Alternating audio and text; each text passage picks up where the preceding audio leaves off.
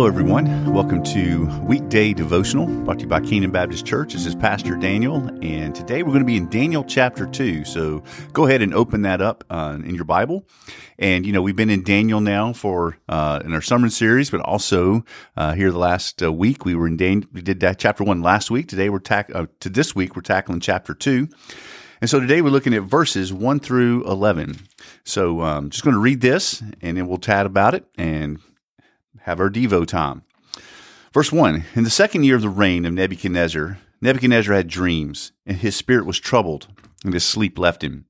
Then the king commanded that the magicians, the enchanters, the sorcerers, and the Chaldeans be summoned to tell the king his dreams. So they came in and stood before the king. And the king said to them, I had a dream, and my spirit is troubled to know the dream. Then the Chaldeans said to the king in Aramaic, O king, live forever. Tell your servants the dream, and we will show the interpretation. Well, the king answered and said to the Chaldeans, The word from me is firm. If you do not make known to me the dream and its interpretation, you shall be torn limb from limb, and your houses shall be laid in ruins. But if you show the dream and its interpretation, you shall receive from me gifts and rewards and great honor. Therefore, show me the dream and its interpretation. Well, he answered a second time and said, let the king tell his servants a dream, and we will show his interpretation. Well, the king answered and said, I know with certainty that you are trying to gain time, because you see that the word for me is firm. If you do not make the dream known to me, there is but one sentence for you. You have agreed to speak lying and corrupt words before me till the times change. Therefore tell me the dream, and I shall know that you can show me its interpretation.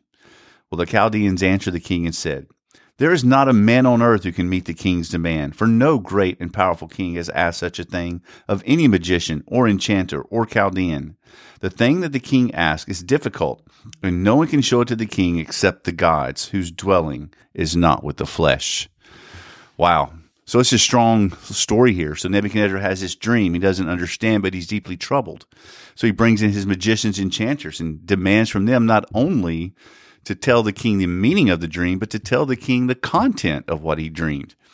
Truly, that does seem like to us an impossible demand. It also shows us that the king had very little respect or trust in these, uh, you know, advisors, magicians, enchanters.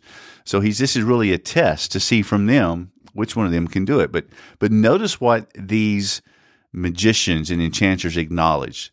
They say here in verse 11 that there is no one except the gods, no one unless they dwell uh, somewhere other than the flesh that can do this thing.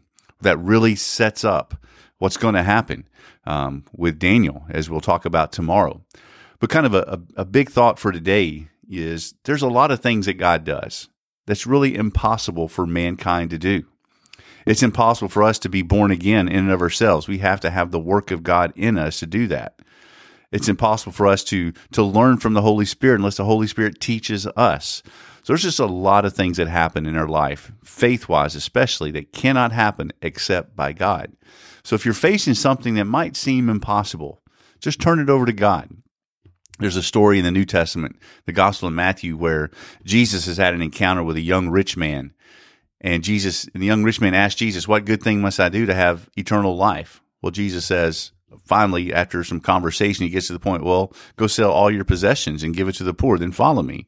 And says this young rich man walked away because he was very wealthy.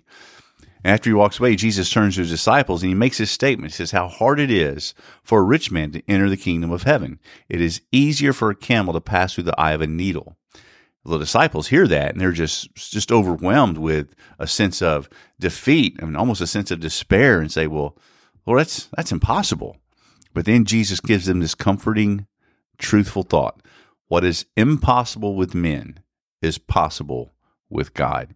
So whatever you face today that might seem impossible, just turn it over to the Lord because He's the God of the impossible.